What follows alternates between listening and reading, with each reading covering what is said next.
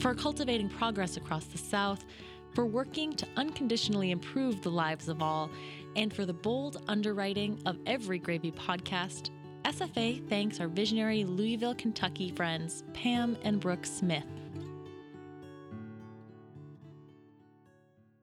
From the beginning, SFA has attempted to start and encourage and share conversations about equity.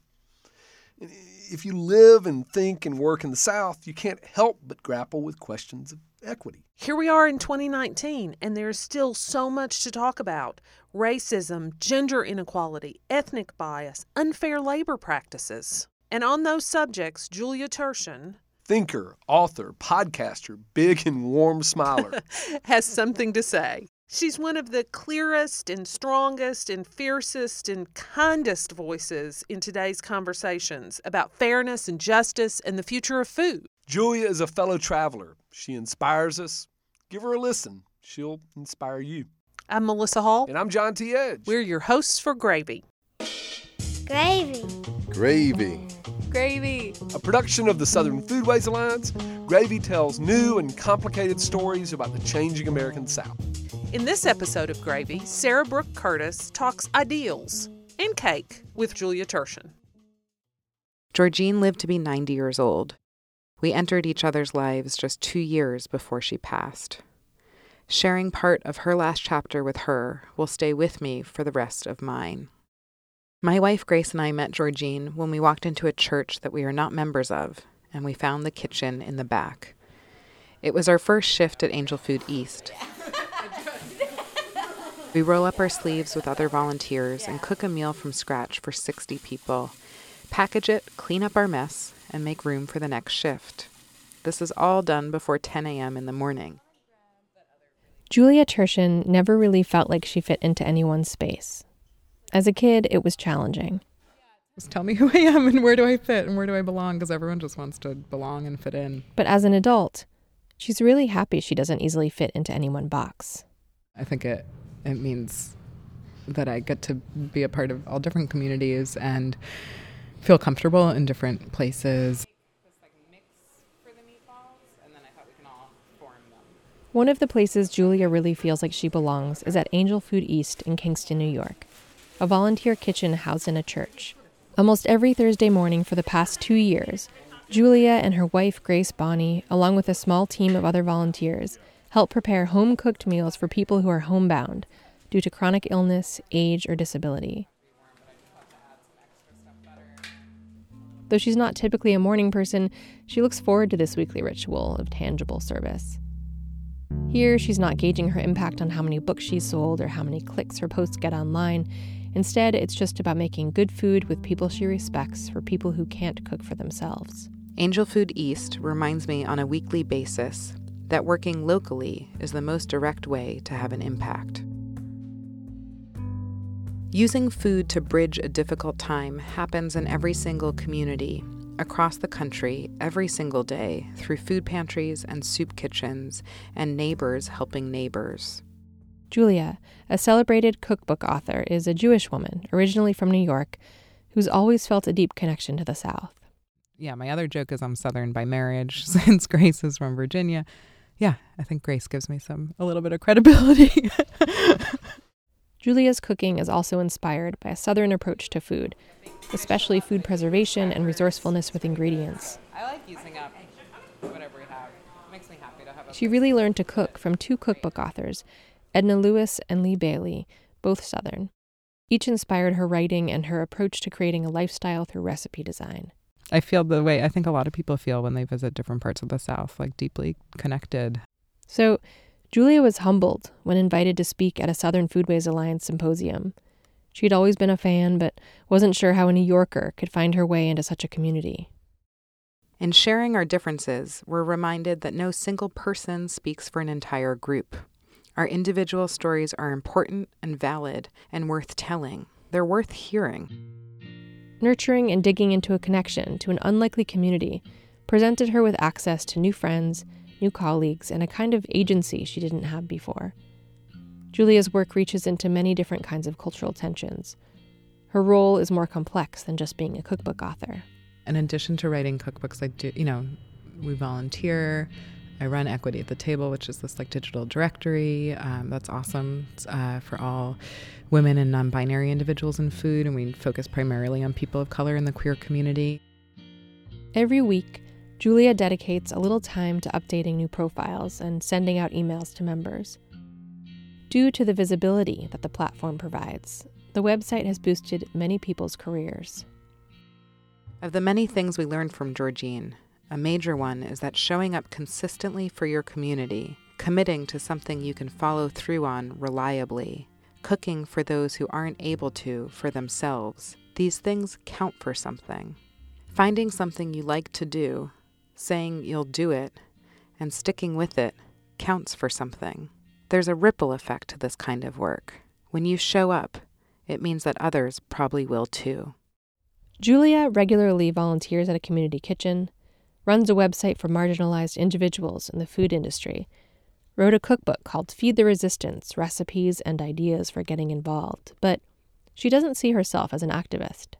I think I am active. I'm an active person. I'm involved. But to me, that's a title that is attributed to people who are very much on the front lines and have really made their um, lives centered on activism, and I, I don't think that's me. But I do. I think I do a lot that's involved in ways that I think people would probably label as act activism or I've been called an activist, but it's it's the same way I feel when someone calls me a chef. Like I look over my shoulder, like who are you talking to? Julia uses her public profile and her relative privilege to give back and help bring those with less agency into the spotlight. She admits that it can get a little complicated.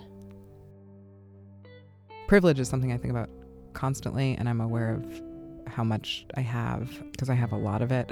um, but I also feel like with it comes a lot of responsibility, and I just try to use it. And it's like, well, if I have it, like, why not do something productive with it? You know, whether it's having access to an editor to be able to do that book so quickly, whether it's, you know, uh, using my own finances to pay to have someone build equity at the table, you know, to hire a web designer because I don't know how to do any of that. You know, to me, those are um, like literally great investments in my community. So, uh, yeah, I'm enormously aware of my privilege, and I try to spend as much time listening as I do talking. And I don't know that I always do a great job at that, but I that's something I'm very conscious of too. So, yeah, it's it's complicated, but I also think that's not a reason to avoid it along with making sure her recipes are accurate so that people don't waste their money and time. Julia also feels a strong responsibility as a cookbook author to make sure that the ingredients in her recipes are accessible and affordable. Cookbook readers put out a welcome mat for cookbook authors. This is incredible access.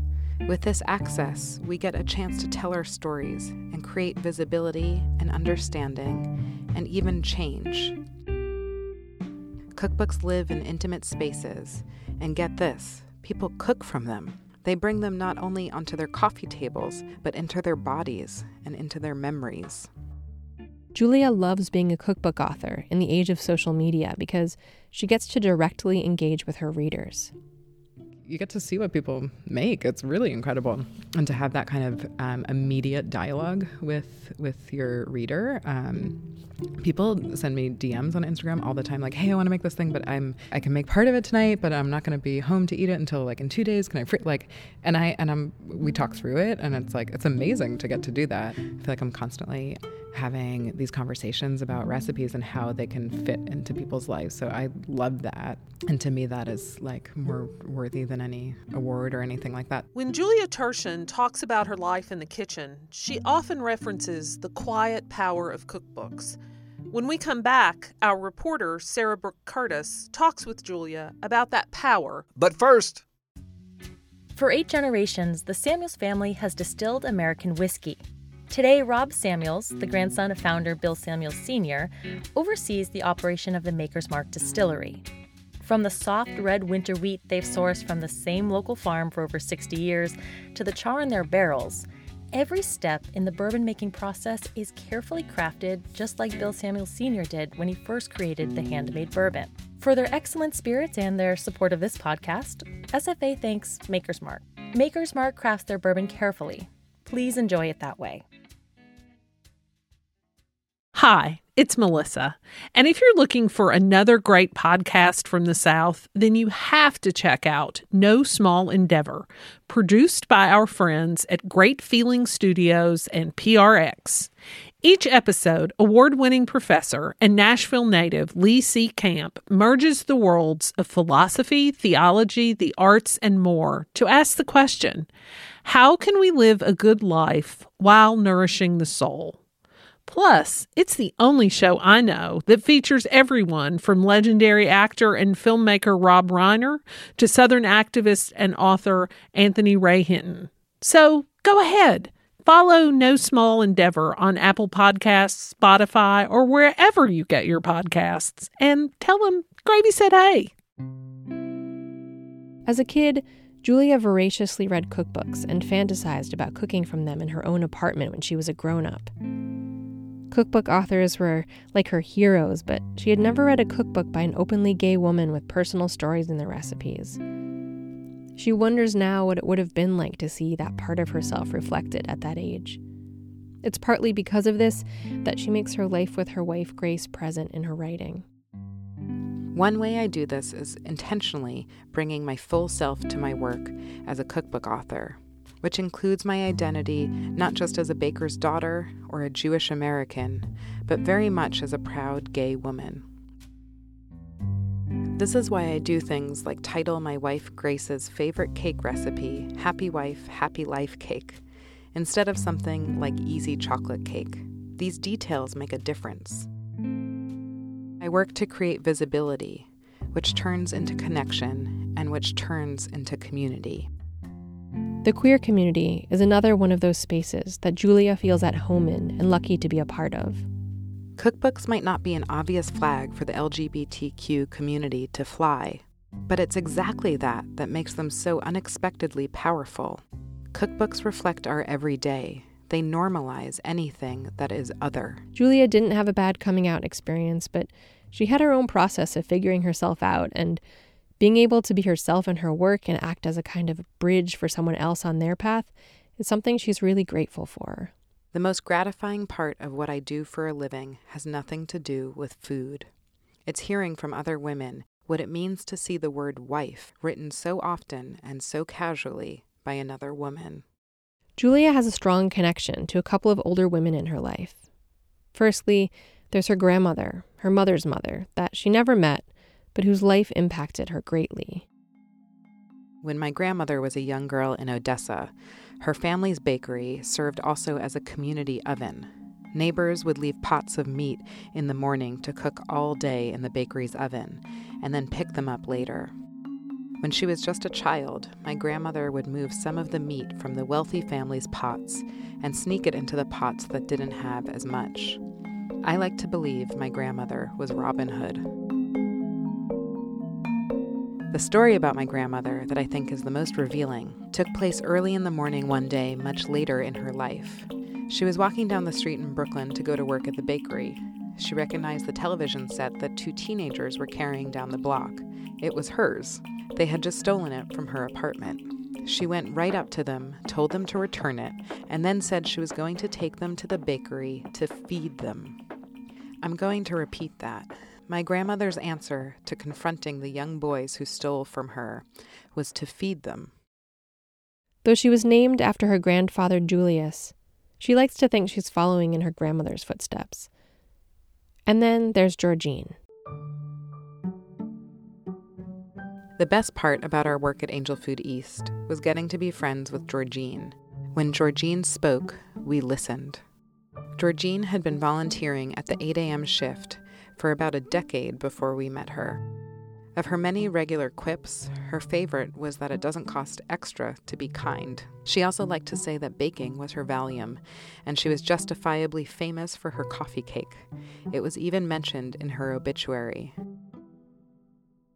Coupled with her independence until the very end, Georgine's unapologetic nature was so inspiring. Every week when we picked her up for our shift, and worked with her and dropped her back off at home, we were reminded what it looks like to be 90 years old and have a strong voice and a fearlessness about using it. Julia and Grace regularly posted photos and quotes from Georgine on their social media.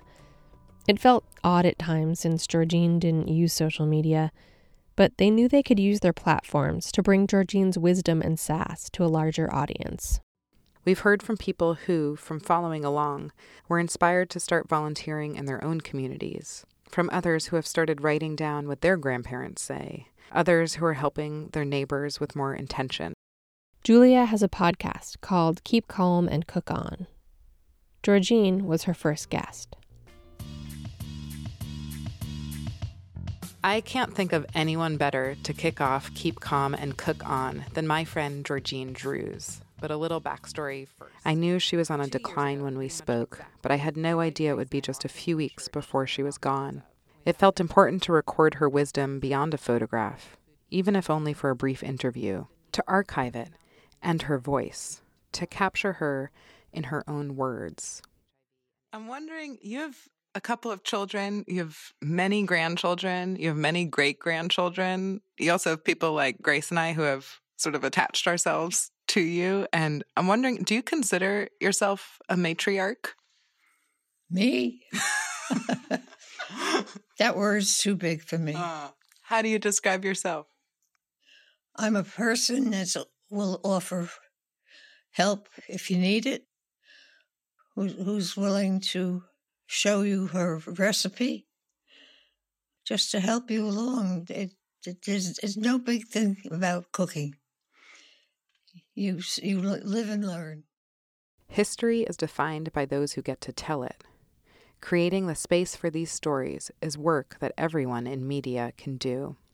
When I asked Georgine if there was anything she wanted to share with the younger generations who will follow her, she said so simply, Be, Be nice. nice.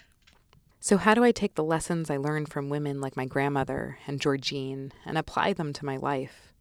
How do I continue their generosity of spirit and their commitment to community?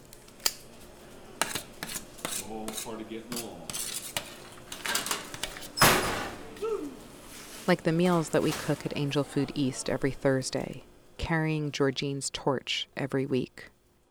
Food gives us a way into community and a way to support it.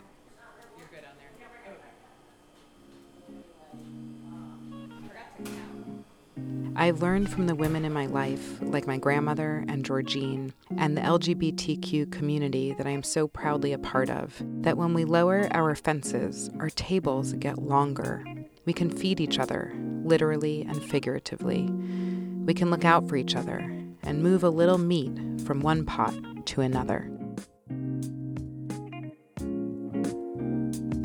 Gravy was reported and produced by Sara Brooke Curtis, who is scared of riding a bike but loves to dance. Sara is a radio producer and writer living in rural western Massachusetts. She often travels south to tell stories. Special thanks today go to. Hmm. We thank Wendell Patrick for Gravy's theme music, Jazar for our donor music, managing editor for Gravy, and all other SFA media is Sara Camp Milam. Mary Beth Lasseter, who rocks a set of headphones serves as our publisher. To see Julia Turshen's talk at the 2018 Winter Symposium, visit southernfoodways.org. And speaking of SFA symposiums, we host three each year and would love to have you join us at at least one. Or all three. Follow us on social media or sign up for our weekly digest to learn more and purchase tickets. That weekly digest, it's called The Digest. I'm Melissa Hall. And I'm John T. Edge. Thanks for letting us pour some gravy in your ear. Gurgle, gurgle.